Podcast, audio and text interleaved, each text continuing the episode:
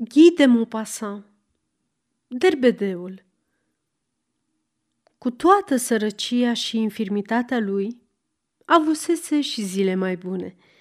Când avea 15 ani, o căruță îi strivise ambele picioare pe șosea spre Varville. De atunci cerșea, târându-se de-a lungul drumurilor, prin gospodăriile țărănești, legănându-se pe cârjele care îi făcuseră umerii să se ridice până la urechi. Capul îi părea cufundat între doi munți.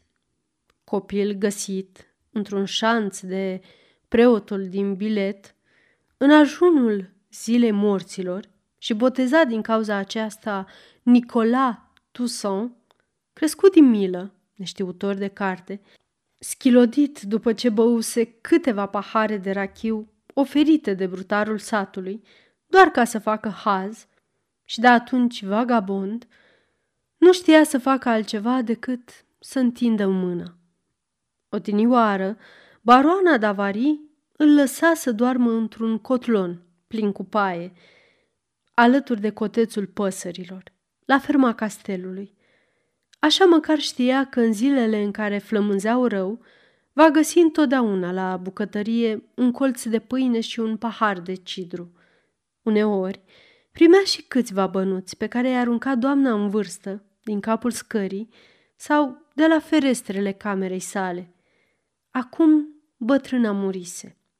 În sate nu îi se mai dădea nimic. Îl cunoșteau prea bine.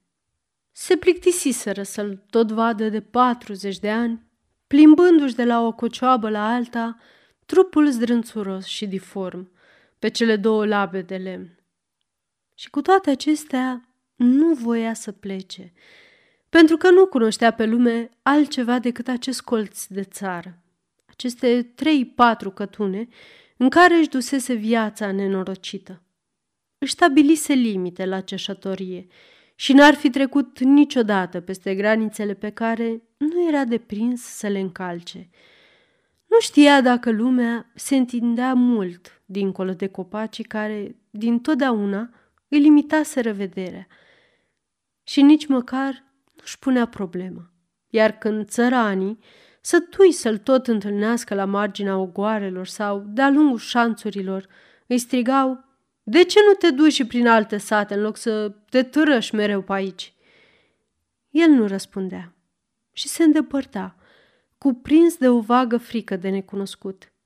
O frică de om sărac, ce se teme, confuz, de o mie de lucruri, de chipuri noi, de ocări, de privirile bănuitoare ale celor care nu-l cunosc și de jandarmii care merg câte doi pe drumuri și din pricina cărora se pitea instinctiv în tufișuri sau după grămezile de pietre.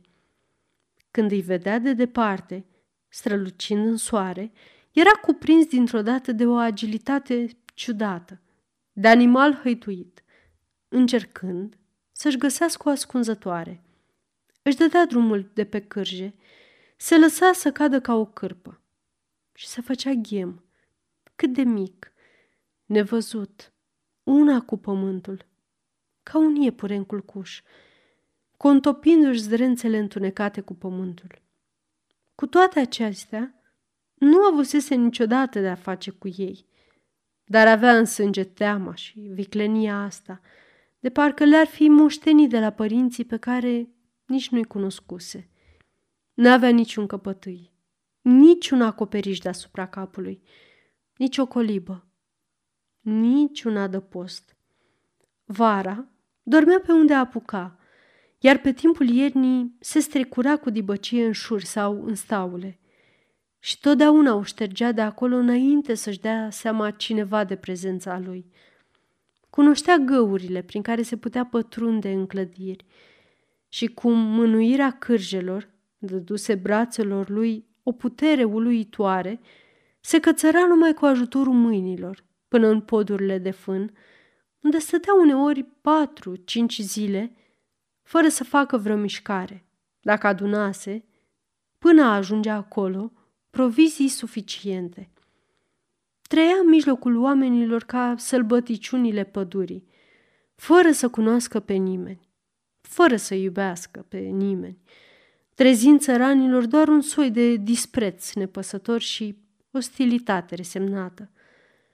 Fusese poreclit clopotul, pentru că se legăna între parii lui de lemn ca un clopot între stâlpii de susținere. Nu mâncase de două zile. Nimeni nu-i mai dădea nimic. Se săturaseră de el. Din prag, țărâncile îi strigau de departe când îl vedeau apropiindu-se. Hai, șterge-o de aici, mitocane! Păi și acum trei zile ți-am dat o bucată de pâine. Se răsucea pe proptelele lui și mergea la casa vecină, unde era primit la fel. Femeile își spuneau de la o ușă la alta. Doar nu o să-l hrănim tot anul pe puturosul ăsta. Și cu toate acestea, puturosul avea nevoie să mănânce în fiecare zi. Străbătuse Santilar, Varvil și Bilet, fără să capete un bănuț sau o coajă de pâine. Nu mai avea nădejde decât la turnol, dar până acolo trebuia să facă două leghe pe șosea. Și se simțea atât de obosit că nu se mai putea târâ, pântecele fiindu-i la fel de gol ca și buzunarul. Totuși, se porni la drum. Era în decembrie, un vânt rece străbătea câmpia, șoierând printre ramurile dezgolite. Norii goneau peste cerul scund și întunecat, grăbindu-se cine știe unde. Schilodul înainta încet, mișcându-și a nevoie cârjele una după alta, sprijinindu-se pe piciorul răsucit care îi rămăsese, picior care sfârșea într-un ciot și era învelit într-o zdreanță. Aceasta este o înregistrare Cărțiaudio.eu. Pentru mai multe informații sau dacă dorești să te oferi voluntar, vizitează www.cărțiaudio.eu. Toate înregistrările Cărțiaudio.eu sunt din domeniu public. Din când în când, se așeza pe marginea șanțului și se odihnea câteva minute. Foamea îi cufunda sufletul confuz și împovărat într-o tristețe fără margini. Avea un singur gând – să mănânce, dar nu știa cum să facă. Timp de trei ore se chinui pe drumul acela lung. Apoi, când zări pomii satului, începu să se grăbească. Primul țăran pe care îl întâlni și ceru ceva de pomană, îi răspunse. Iar ai venit, pramatie bătrână.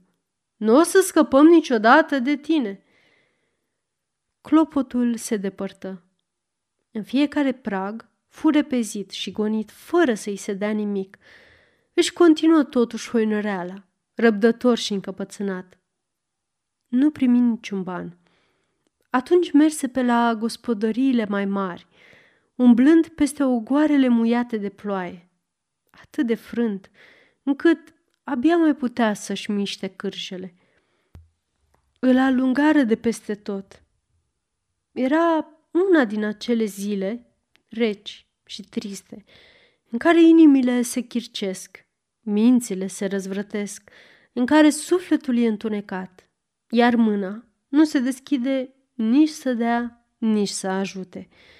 După ce termină de colindat pe la toate casele pe care le cunoștea, se prăbuși într-un colț al șanțului care mergea de-a lungul curții jupânului Piche se desprinse dintre cârjele lui înalte și, lăsându-le să-i alunece de sub brațe, își dădu drumul de-a lungul lor. Și rămase multă vreme neclintit, chinuit de foame, dar prea îndobitocit ca să-și înțeleagă de plin nesfârșita mizerie. Aștepta nu știu ce, cu acea vagă așteptare ce rămâne mereu în noi. Aștepta lângă curtea aceea, sub vântul înghețat, ajutorul misterios pe care îl așteptăm întotdeauna de la cer sau de la oameni, fără să se întrebe cum, nici pentru ce, nici cine îl putea aduce. Un cârt de găini negre trecu, căutând de mâncare în pământul care hrănește toate făpturile. Ciuguleau în fiecare clipă, o grăunță sau o insectă nevăzută, continuându-și apoi căutarea înceată și sigură.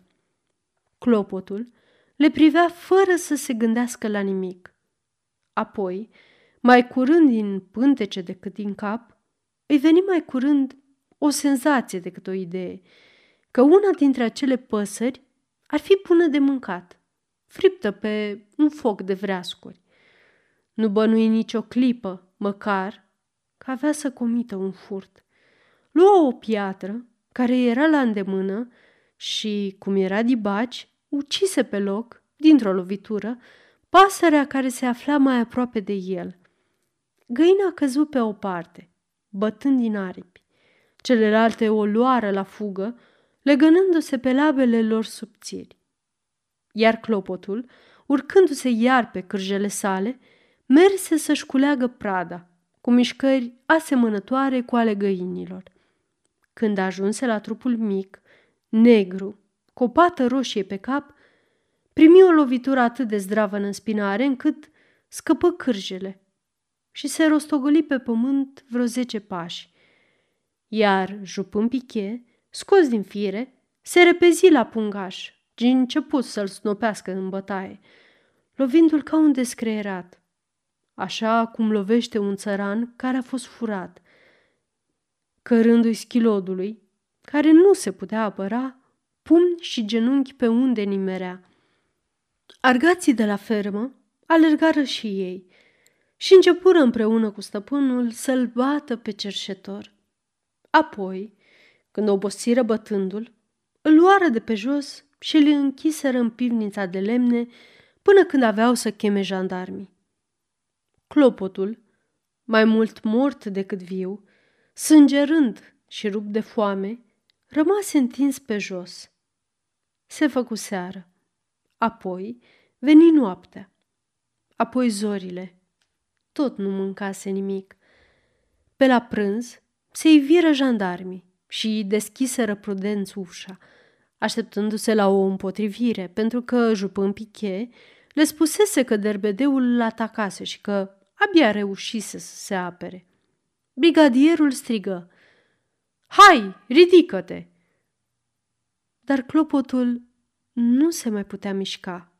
Încercă să se salte pe parii lui, dar nu izbuti. Crezură că se preface, că încearcă o șmecherie, că e vorba de reaua voința unui tâlhar și cei doi oameni înarmați îl apucară înghiontindu-l și îl puseră cu forța pe cârje. Îl cuprinsese frica.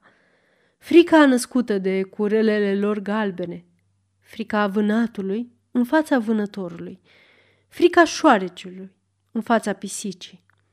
Izbuti, cu eforturi supraomenești, să stea în picioare. La drum, spuse brigadierul. Porni. Toți oamenii de la fermă îl priveau cum pleacă. Femeile îi arătau pumnul. Bărbații rânjeau, îl înjurau. În sfârșit, fusese răprins. Bine că scăpaseră de el. Se depărta între cei doi paznici. Găsi energia disperată care îi trebuia ca să se mai târască până seara. Prostit, nemai știind ce se petrece cu el, prea speriat ca să mai înțeleagă ceva. Oamenii pe care îi întâlneau se opreau să-l vadă trecând, iar țăranii murmurau, O fi vreun hoț! Ajunseră în capitala cantonului la căderea întunericului. Nu ajunsese niciodată până acolo. Nu pricepea câtuși de puțin ce se petrecea, nici ce se mai putea întâmpla.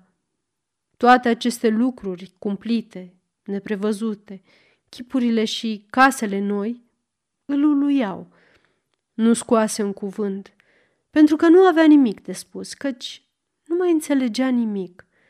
De altfel, de atâția ani, de când nu mai vorbea cu nimeni, aproape că își pierduse obiceiul vorbirii iar gândul era prea confuz ca să-l mai poată formula în cuvinte. Fu dus la închisoarea orașului. Jandarmii nici nu se gândiseră că poate avea nevoie să mănânce, așa încât l-au lăsat până a doua zi. Dar când veniră să-l interogheze în zori, îl găsiră mort pe podea. Ce surpriză!